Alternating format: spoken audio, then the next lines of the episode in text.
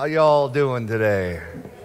Felt like tapping into my inner south there this morning. How y'all doing today? So awesome. Good to have you in the house of God. Just an incredible time of worship together and just just a great spirit in the house. We we did recover from the weekend.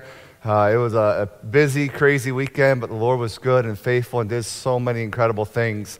And um, before I get to the message here today, if you're new, my name's Tim. I'm one of the pastors here at G T. We're so honored that you would gather with us and spend time, whether you're joining us in person or also joining us online. We keep receiving some incredible testimonies from uh, our online community, people that um, either don't live close enough to be in person, or for whatever reason, because of work or different seasons of life they're in, they can't join us in person. And the Lord is doing some incredible things even through our online community. So we just praise God for that uh, awesome ministry. But before I get to the message here today, I'm excited because we're starting a new series. Um, I, I want to share a couple pastoral moments. Uh, I like to do this a couple times a year just to kind of speak to some things from uh, what I would call a shepherd's heart or a pastoral heart around some, uh, sometimes it's current issues or current events. Sometimes it's just Uh, cultural trends or some different things that are happening. But today, uh, I want to speak to you in regards to two topics that I think are so important for the body of Christ, and those topics are membership and also giving. So everyone just take a deep breath. It's going to be okay. Uh, as many of you know who have been with me for the last year, I'm never afraid to talk about certain subjects. And some people go, let's not go there, let's not go there. And I think as the body of Christ, we need to be willing to go there. Now, Uh, when it comes to membership, uh, we made the announcement that there, there there is a membership class that is coming up on May tenth. It's been going on in the email. I know for a lot of people, there's a little bit of a misunderstanding about what membership is. Some people think because they attend on Sunday mornings that they are automatically members. We just had our annual general meeting uh, two weeks ago.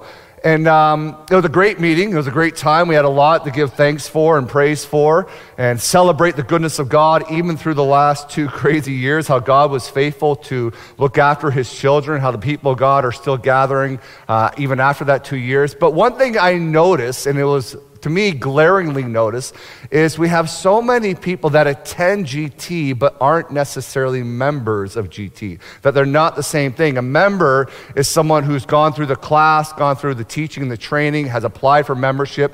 And with membership, there comes uh, a certain level of, of expectations, and there comes also a voice to speak to the culture of G T, whether it's through board nominations and those that sit on the board, whether it's through different things we might be voting on at times for, for policy and updates in our amendments and bylaws. And I just want to encourage you as the body of Christ that is here today, that I know we're in a season where a lot of people, a lot of people are afraid of committing to certain things. They like being a part of things, but when it comes to that next tier of commitment, sometimes there can be a little bit of hesitation around that for whatever reason, and, and it's very common, especially among the younger generations. I want to encourage you with this simple truth. We need you at the table here at G T. We have a very diverse church ethnically, gender, and generationally, and we need you at the table to be able to speak to things in our A G M meetings. And so we have a healthy church, we have a healthy culture, but if I can be transparent with you, our membership doesn't always reflect the beauty and diversity of our church. So I want to encourage you, on May tenth, we have that meeting. If you've been thinking about it, if you've been praying about it, I'm going to give you a thus saith the Lord right now. Really not, just thus saith Tim Woodcock. I want to encourage you, take out membership, become a membership. We need your voice at the table. And it's a good thing to belong to. We have an incredible, incredible church. And then you get to see the, the tiers of giving and all the things that we're involved in. And it's just a great layer of accountability. We belong to a great denomination, denomination called the Pentecostal Assemblies of Canada. It's a great umbrella of accountability. I'm so proud of our denomination for how they're leading in this season. Uh, we had part of our business session uh, this past week online. We have the other meeting coming in person in May. And uh, we introduced some new things, some new legislation at our uh, business meeting, uh, a specific thing, a resolution on uh, abuse of power and things around that. And I was just so encouraged to see our denomination take kind of a stand on some things and just lead the charge in that realm. And so it's a, it's a phenomenal fellowship.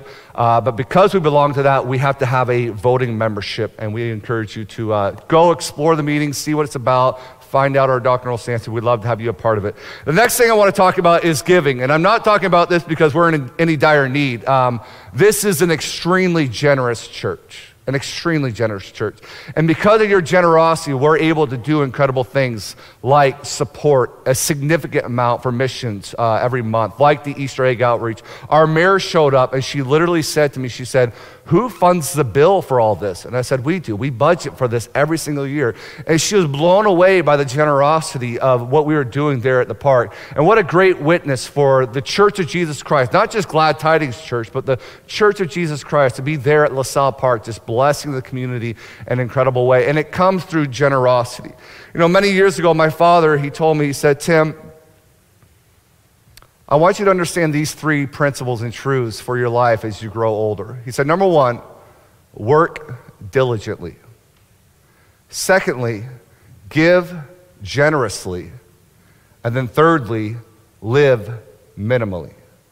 And as a young man, I took to heart those three principles, and I, re- I began to uh, implement them into my everyday life. The, the number one, I want to be a person that is working diligent. He said to me, "Tim, as long as you are capable of working, work. Be diligent in your work. Be steadfast in your work, whether you're passionate about the job or not. You can't give away that which you do not have." And I want to encourage you that you never want to get to a place in your life where you're becoming so dependent always on the generosity of, of others. You want to be able to work to provide for yourself. And I, I, I want to say this, we're always more capable than we think. And we're always more capable than others may say about us as well. And so from a, at fourteen years old, my first job, you know where it was, Quentin? Canadian Tire. fourteen years old was my first job. And I learned so much about just work and the value of work and just the earning of the check. And then at a young, at a young age, I began to set aside an amount of my earnings. Give generously. My dad would tell me, say, "Tim, give of your time, give of your talents, and give of your tithes." And so you don't just give in one area, you give in all three areas, your time, your talent, and your tithes. If you don't have money to give, then yes, you give of your time, and you give of your talents. But I want to encourage you to give generously in all three of those areas. The tithe is simply significant of what's called a, a, a tenth of your income. Now in the Old Testament, it was actually about twenty-two percent because they gave of their tithes. But the real idea behind the tithe is simply this, give of your first fruits every week. When the Lord blesses you with a check, number one, it's all His. Everyone say it's all His. Your ability to work, your ability to earn income is because of the goodness and blessing of God. And so by giving an amount, I don't want to be legalistic around that amount. That, that's between you and God, but I want to encourage you, give something. And by giving something, you're saying, "Lord, I trust you with that which you have allowed me to steward. And I trust that you are my ultimate provider, even above my job, even above my career, even above my ability to earn income." And it's actually an act of worship for us as the body of Christ. And when we give, we want to give to things that we can trust in. That's why we have membership. That's why we have a board. That's why we have levels of accountability. But we also want to give in a way that's sacrificial, that we say, "Lord, I'm trusting the church with what they are going to do with this for the greater extension of your kingdom." So uh, give of your time, give of your talents, and give of your tithes. And then that third thing, uh, live minimally. Dave Ramsey always says this, stop trying to keep up with the Joneses because the Joneses are b- broke and bankrupt. All right? All right, Lord, amen? All right, learn to live minimally. And that's been something my wife and I have tried to do for many, many years. Um, eighteen years of marriage coming up in May, and uh, we, amen.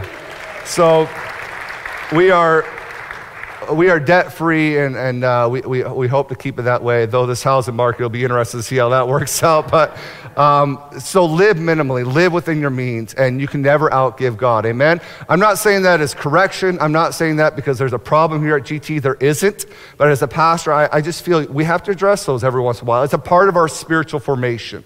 It's a part of our discipleship, and I'd rather say it in the good times rather than say it in the bad times where it's like, all right, I need to pressure everyone to give. I never want to do that.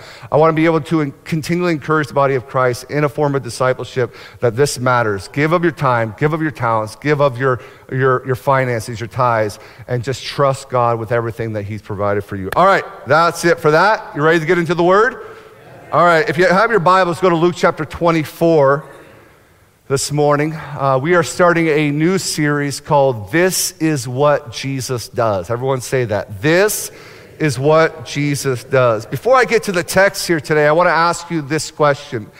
Have you ever fallen for the trap of ordering something online from an advertisement that looked so incredible, and you bought it, and then when it arrived, it was nothing like you thought it would be? Have you ever had that experience where you saw a commercial, you saw an ad, and you said, like Napoleon Dynamite, the movie, I want that. I need that in my life, right? I want, and then you order it, and it comes in, and you go, this is nothing like what I saw in that. Anybody ever experienced that? Can I get a witness in here today, all right? I see that, Ann.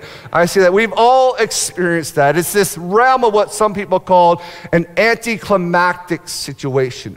Have you ever hoped for something to turn out a certain way and then it didn't turn out that way? Have you ever put your faith, hope, and trust in something that you believed in and then that thing let you down in life? Have you ever had a sports team that you were believing that this is the year? Right, all us Toronto Raptors fans, right? This is the year we're going to pr- prove Shaquille O'Neal to be a liar when he says the Raptors are going to get swept. And I'm like, not this year. We got the depth. We got the talent. And all of a sudden we go down oh three in the series, right? So there's this sense of anticlimactic. We hope that something would turn out a certain way, and then it did not turn out that way. Now this morning, we are going to begin a new series called This Is What Jesus Does, where we look at several post-resurrection accounts where we see Jesus intentionally pursuing certain groups of people to reveal himself as the resurrected Lord. And today we're going to look at a very familiar story where we see disappointment in what two guys thought was going to happen that didn't quite turn out in the way that they had anticipated. And my heart over the next three weeks as we look in this series is that we see the radical love of Jesus in pursuing people that gave up on him. That we ultimately serve a God who never gives up on his children. We serve a God who is relentless in the pursuit of his heart, of the hearts of his children. We serve a God that no matter how many times we turn our back on him, he says, I'm coming after you, I'm pursuing you, and I'm after your heart. So I want you to stand for the reading of God's word here this morning. We have a big portion of scripture to read today, but I think it's important that we always bring reverence to the reading of God's word because it is the authority of his word that we subject ourselves here today to. Amen? We submit ourselves, our hearts and our lives to the eternal, timeless truths of the word of God. And in Luke chapter twenty-four, we see two despairing fools. We pick it up in verse thirteen. That very day, two of them were going to a village named Emmaus, about seven miles from Jerusalem, and they were talking with each other about all these things that had happened.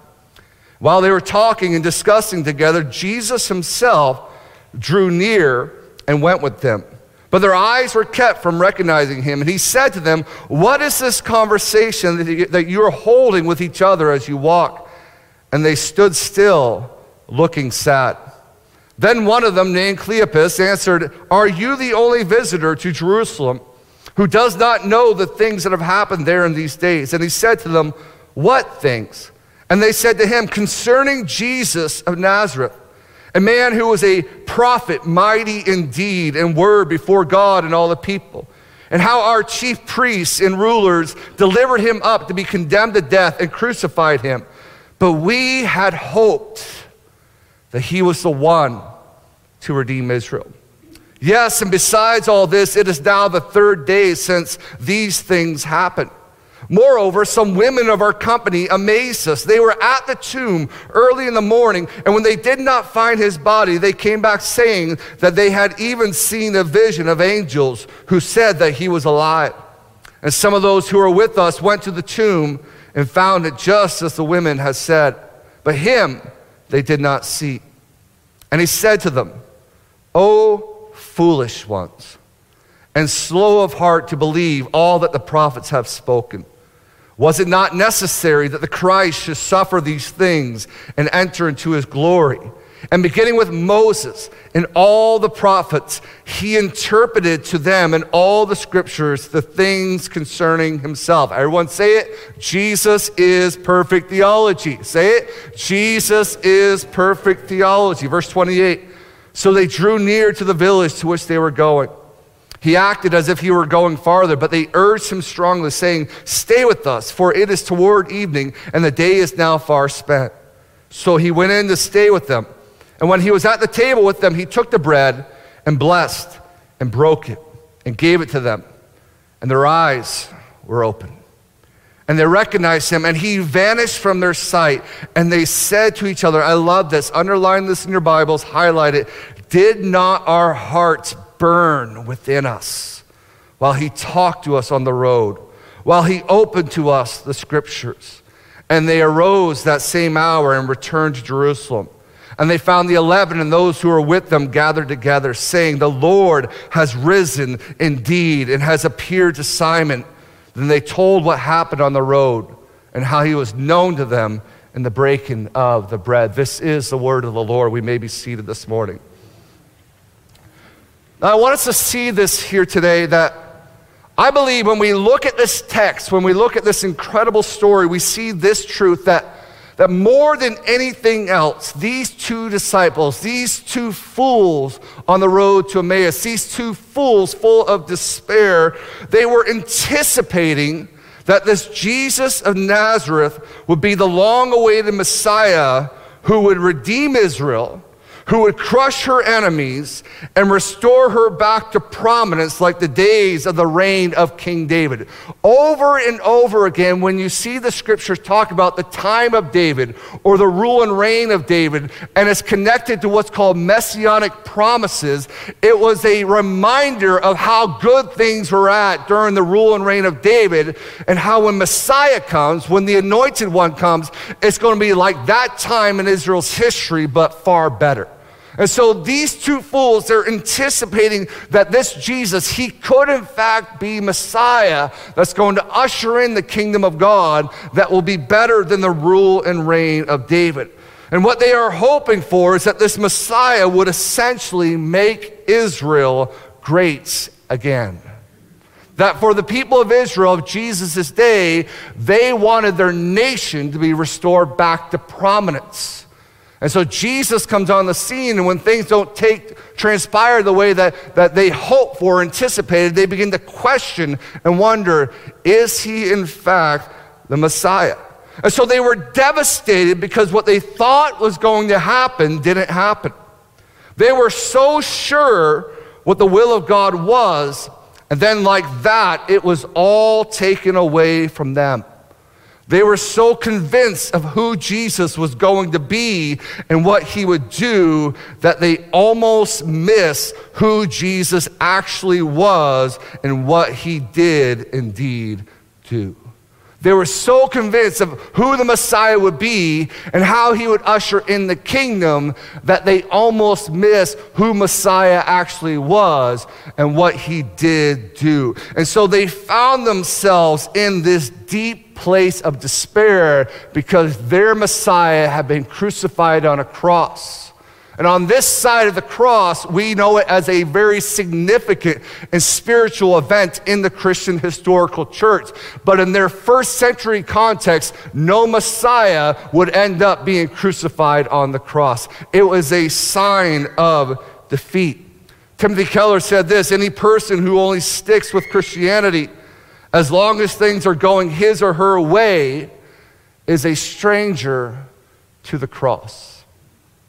Any person who only sticks with Christianity as long as things are going his or her way is actually a stranger to the cross. That so many times, even as Christians, if we're honest and we're transparent, we follow the way of Jesus and the way of Christianity more for what we get out of it or more for what we think we'll get out of it rather than just simply being completely devoted followers of Jesus. That involves suffering, that involves pain, that involves agony, that involves dying to self over and over and over again.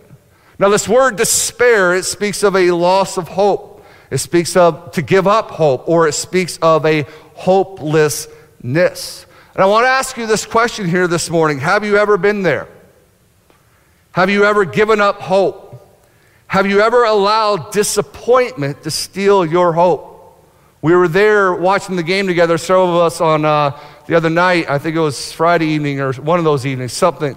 Um, not Friday evening. We were watching the Raptors game, game three, and I thought, you know, they've lost two. But if they can win game three, the whole series can turn around. And we're sitting there watching the game, and they miss free throws at the end of the game. Anybody see the game?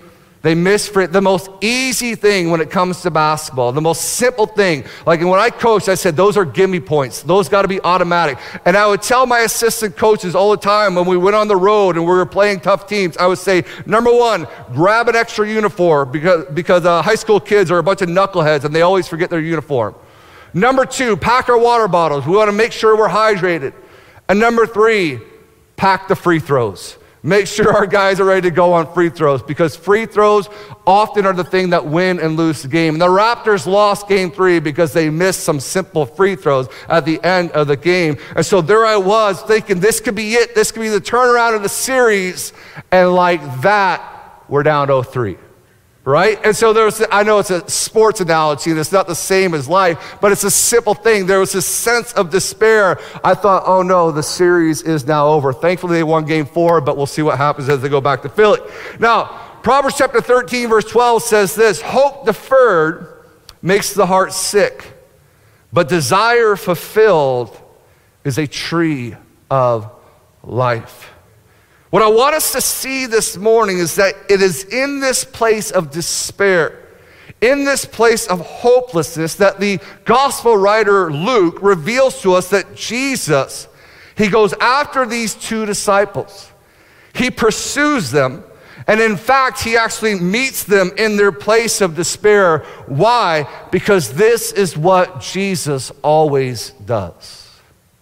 He doesn't leave people in their place of despair. He doesn't leave people in their place of hopelessness. But Jesus is one who is always pursuing the hearts of his people, and he comes and he meets people right where they're at. And so the first thing that we see from the text here this morning is simply this, that Jesus, he actually comes to them. Now think about this for a moment. Jesus did not have to pursue anyone that left his side after the resurrection.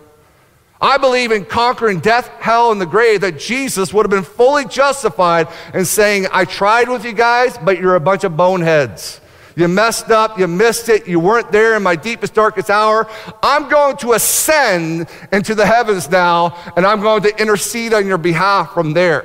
But what we read about in the Gospels, that over and over again, Jesus, he comes to them. He goes after them. He's relentless in his pursuit to reveal himself to them. In Psalm forty-six, verse one, it says, God is our refuge and our strength, a very present help in what? In trouble. He's a very present help in trouble. Now, you've heard me say many times that when we read and study the scriptures, we must see the heart of God in pursuing his people. That God is so committed to us that he does not desire to leave us in our mess. He does not desire to leave us in our brokenness. He does not desire to leave us in our despair. And so he comes and he meets us right where we're at, so that we might be healed of our mess, so that we might be healed of our brokenness, so that we might be healed of our despair. The psalmist said, though I walk through the valley of the shadow of death. The psalmist doesn't say that we get stuck in the valley of the shadow of death. He doesn't say that we camp out in the valley of the shadow of death and we have ourselves a little pity party. No, he says, though I walk through it, thy rod and thy staff, they comfort me. That yes, you will go through valleys in life, and yes, you will experience brokenness in your life, but we worship a God who is so committed to us as his people that he says, I don't want you to remain there, but I want to lead you through this moment and leads you to the next mountaintop experience that I have for you. See, unfortunately, many times we as Christians, we often hold to a more deistic way of thinking when it comes to God. In the theological realm, there's two ideas, that of deism and that of theism. And so deism, the common theme is that a creator, sometimes referred to as a God, brought life into being, but now chooses to live detached from his creation. Some have called this a great watchmaker idea, that God or a God or a deity kind of created the world, created the cosmos, wound it up like a, an old school clock, and just left it to its being and has no interaction with his creation anymore. That's unfortunately how sometimes we as Christians think about God. God's not concerned about my struggle. God's not concerned about my brokenness. My brokenness isn't big enough for him. My brokenness isn't important enough to him. There's bigger problems happening in the world. That's a deistic way of thinking about God. But a theistic realm, which is the way of Christianity, is the belief in an immanent God who actively intervenes in the affairs of men. In fact, I would propose to you that the Holy Scriptures from Genesis to Revelation is a great story about how God is intricately involved in the affairs of mankind. He wants to be involved in this world that he created. He wants to be involved in your life. And there is no situation that you are facing right now that is too small for him. He sees you in your place of hopelessness. He sees you in your place of brokenness. He sees you in your place of despair. And he wants to come to you and meet you right where you're at to help lead you out of that place. Everyone say it, out of that place. Say it again, out of that place. And so Jesus, he comes and reveals this to the two fools, that while they are walking away from Jesus and giving up hope on who he was and what he accomplished, Jesus is walking towards them. Come on. While they are walking away from Jesus, while they are leaving Jerusalem, Jesus goes after them. They may be walking away and giving up hope, but Jesus says, I'm not walking away and I'm not giving up hope. And that, beloved, is a huge motif when it comes to the good news of Jesus. Secondly, we see this from the text, that he opens their blind eyes to truth and reveals himself as the crucified and resurrected Lord. He opens their blind eyes. Psalm one forty-six, eight, the Lord opens the eyes of the blind. The Lord raises up those who are bowed down. Now, there are many truths that all humans, I believe, have been given natural abilities to be able to discover. We call this natural revelation in the theological world, that the very fact that we live in a world that has beauty, the very fact that we live in a world that is ordered, that is set up perfectly and intertwined perfectly. The very fact that even the human anatomy, the body, shows this idea of a beautiful designer. I believe that all people are exposed to this realm of what's called common grace or natural revelation, that Paul says really none of us are without excuse because the whole order of creation points to a great creator. However, there are some truths that only come through special revelation, by Jesus supernaturally revealing himself for who he really is. And his desire is that all would know him and receive him as Lord. He is always making himself known, but often we are not open to how he is making himself known. How many people remember the day that you, I'll say it this way, you got saved? You gave your life to Jesus. You said, I want him to be Lord of your life. How many people got saved later in life? How many people, when you look at, look back at that day, but look at all the days leading up to that day, you know that God was actually after you the whole time. And now on this side of it, you look back and go, wow, I was kind of blind to the truth. I was ignoring the truth, but yet God in his goodness, in his grace, he was making himself known, but I didn't have eyes to see. I didn't have ears to hear. And so this is what we see in the story, that Jesus is present with them and they don't even re- understand that he's with them. But there comes a moment in their life through the work of the Holy Spirit where he is awakened, he is open, they are opened up to the truth of who Jesus actually is. The Apostle Paul said it this way in First Corinthians one, twenty-two through twenty-five, for Jews demand signs and Greeks seek wisdom, but we preach Christ crucified, a stumbling block to the Jews and folly to Gentiles, but to those who are called, both Jews and Greeks, Christ, the power of God and the wisdom of God, for the foolishness of God is wiser than men, and the weakness of God is stronger than man. And so I love it here in the text that he's with them, he's present, he's come to them in their place of despair, in their place of hopelessness, and then he begins to reveal himself and open up their blind eyes to the truth. Number three, we see from the text here that he ignites passion in their hearts. In fact, they say, did not our hearts burn within us as he spoke with us? That the encounter they had with a resurrected Lord was stirring up passion and desire in their hearts even before they ever recognized who he was. That I believe the Spirit was calling them and wooing them in that moment. In John chapter ten, verse ten, it says, the thief comes only to steal and kill and destroy. But I, being Jesus, have come that they may have what? Life, and have it more abundantly. You see, when passion encounters unmet expectations, it often leads to apathy and despair. When passion encounters unmet expectations, it often leads to apathy and despair in our lives. And so many times, the problem with unmet expectations is that we somehow think that if God doesn't act in the way we anticipate he should act, or if God doesn't accomplish things in the time frame that we think is right or best, then he has somehow let us down or isn't concerned. I want to say this: God is never off schedule. And you've heard me say this before, that God is never on plan B. He's always on plan A. We feel like we're on plan B.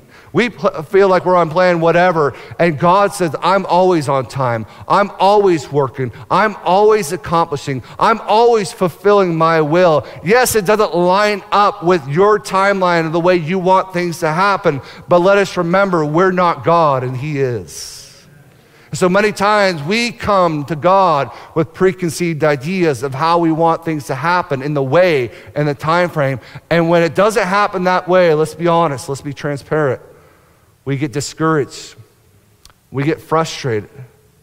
Our unmet expectations are exposed to this realm that it didn't happen that way. And really what we wrestle with is we, we can't deal with the fact that we're not God. And we don't know ultimate and don't know all that is best. And so often what happens is this leads to this despair where we see people so often say, God let me down. No, he did not. It doesn't mean that you weren't discouraged. It doesn't mean that you weren't angry at God. It doesn't mean that you didn't feel a sense of injustice, and you were probably justified in the natural realm of that injustice. But I want to say this: God does not let us down. We let ourselves down, and then we let one another down over and over again. And we try to appropriate that to a God who is only good, who is only perfect, who is only holy. And we see this here, that he comes and he He ignites passion in their hearts because they were let down. They were discouraged. They were frustrated. Jesus comes and says, guys, you thought it was going to happen this way, but it wasn't going to happen that way. But make no mistake, it did, in fact, happen. And so we must learn to see that Jesus is always working to accomplish his purpose and his will. And it's that we often aren't recognizing his will unfolding right before us because it's coming in a different way than we anticipated or expected. There's a great singer-songwriter by the name of Jason Upton, and he wrote a song several years ago called Road to Emmaus. And there's a line in there, and he's writing predominantly in an American context, that's where he lives. He, he makes this statement that I thought was so powerful and so prevalent even for today. He says this: have you ever been angry at your country? Have you ever been angry at your God? Have you ever been so angry that you can't see what you've got right in front of you? Have you ever been so angry, so frustrated, so full of despair that you can't see all that you have right in front of you?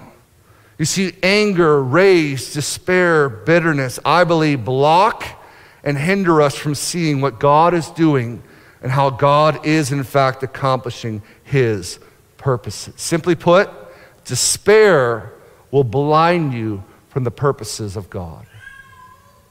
If you camp out in despair, if you remain in despair, it's not a sin to feel let down. It's not a sin to feel discouraged or feel frustrated because things didn't happen the way you hoped for. But if you remain in that, if you camp out there, if you get stuck in that moment, then it will blind you from the purposes of God. And you will miss what God is doing and how God is working because you're so full of these other things. You see, in the story of the two fools, the kingdom of God came in an unusual and unprecedented way to these early disciples, but it did, in fact, come.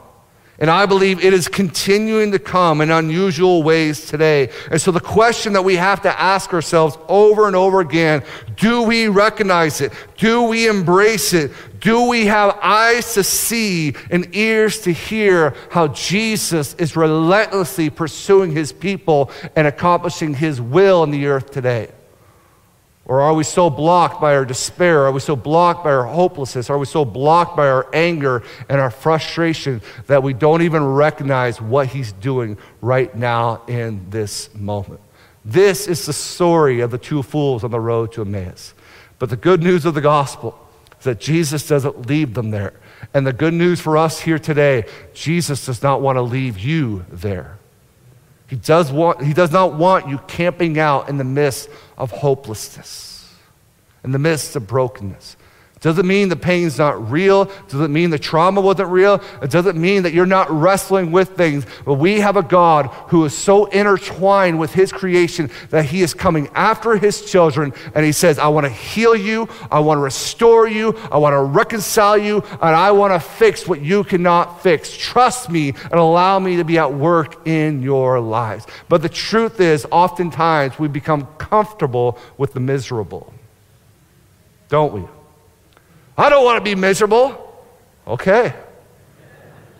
Then why are you always miserable? Because you're comfortable in the place of being miserable. And what we see here is that Jesus says, I don't have that for you. Yes, it was real. Yes, you were disappointed. Yes, it was hard. But I want to lead you out of that place into your purpose and destiny that I have for you to walk in. Amen? So I want us to stand to our feet here this morning. And worship team, if you would come out. I want us to close with two prayers here today. And maybe you want to take a picture of this. Maybe you want to write it down. These are two prayers I want you to pray every single morning this week. So I'm giving you a little bit of homework. Are you okay with that? I'm giving you a little bit of homework this week. Every morning, I want you to wake up, and before you do anything, I want you to pray these two prayers. All right? Everyone, let's make a commitment to this. I will pray these two prayers every single morning. All right? And here they are. God, help me to be open to whatever you want to accomplish in my life in twenty twenty-two. Help me not to put you in a box. And then secondly, God, help me to be open to how you want to accomplish those things in twenty twenty-two. Help me to pray the prayer of Jesus in the garden. Not my will, but yours be done, O Father. Those are two of the most challenging prayers that we will ever learn to pray, especially that, not my will, but yours be done, O Father. When I begin to get a glimpse of what I feel like is the heart of God, my mind as a visionary, visionary is to go into all the different steps that need to happen for it to take place. And I believe that God leads us in how to lay out strategic plans and to spend time developing systems, to cultivate things. That's, that's not necessarily bad, but often in that, if I'm not careful, I begin to box God in. I begin to set up the parameters for how God can and can't move. And then he comes and does something that just blows open my box, and I'm disrupted by it. I'm discouraged by it. And so I'm learning, and the last couple of years have been teaching me to better embrace this. God, I know you're always moving. I know you're always working. Help me to be open. Give me eyes to see. Give me ears to hear how you are moving and what you are doing. And ultimately, not my will, but yours be done, oh Father. Amen? So I want you to pray those every single morning this week. I want to pray over you. And this morning, if you're here and you've never made a conscious decision to follow Jesus, to make him Lord of your life, we would love to invite you to come and, and experience what it means to have your eyes open and see Jesus as the resurrected Lord, as indeed the Messiah who did come and defeat death, hell, and the grave so that you might experience life. We have an incredible prayer team that would love to spend time praying with you. And so when I'm done praying, I'm gonna have the team close us in a song. If you gotta go, we bless you. Go in the power and strength and goodness of his might. But if you want prayer, maybe to make that decision, say, I want Jesus to be Lord of my life. Or maybe you're here and you're just stuck in a moment. In the words of Bono from U two, you can't get out of it. You got yourself stuck in a moment and you, you can't budge, you can't get out of it. I want to encourage you to come, and people would love to pray with you and help you move forward in the goodness and faithfulness of God and get out of that moment. It is not God's heart for you to be miserable. Doesn't mean you, you won't suffer, but in the midst of suffering, there's a God worth worshiping. And he desires to lead you through the valley of the shadow of death, into new realms, into new places, going from glory to glory, amen? So let me pray over you here this morning. Father, I thank you for your church. I thank you for your people. I pray that they would walk in the countenance of your goodness and might. And Holy Spirit, help us to see, illuminate our hearts and our minds to see that you are a God who is involved in our lives. You are a God who's coming after us. You are a God who's opening up our blind eyes, and you are God who reignites passion in us. Maybe for some here, this would be the moment where, where you do something, you regenerate their hearts, you spark something in them that they make a conscious decision where they say, I want Jesus to be Lord of my life from this day forward. Maybe for others here, you would restore their first love. They've fallen in love with so many other things, or they've gotten distracted, or they've become disillusioned because things didn't happen the way they hoped. But I pray this morning that your Holy Spirit would come and ignite passion in their hearts again. Restore first love. Restore first love in this place. Restore first love in this place here this morning. That you will become our ultimate desire, our soul delight. And it's in Jesus' name we pray. Amen. Prayer team, if you would come up to the front. If you gotta go, bless you. If you wanna close in this song, let's sing together.